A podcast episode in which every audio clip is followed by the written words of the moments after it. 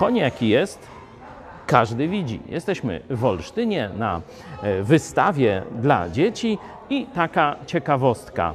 E, Tu dowiedziałem się na temat konia. Zobaczcie. O, niech się uspokoi. Kąt widzenia, czyli ile koń widzi dookoła, to jest między 330 a 350 stopni, czyli prawie że widzi wszystko dookoła siebie, nie?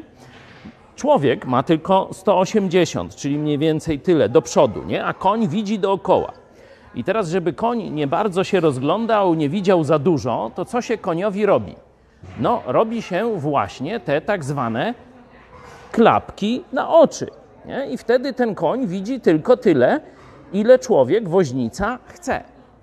I teraz przenieśmy to na poziom naszej perspektywy świata.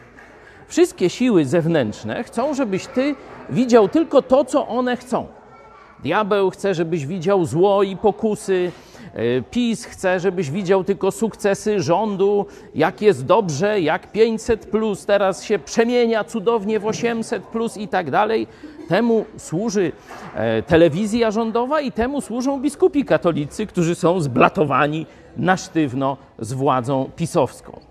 Żeby Polacy odzyskali perspektywę, to muszą te klapy, które im kierunkują spojrzenie, odrzucić.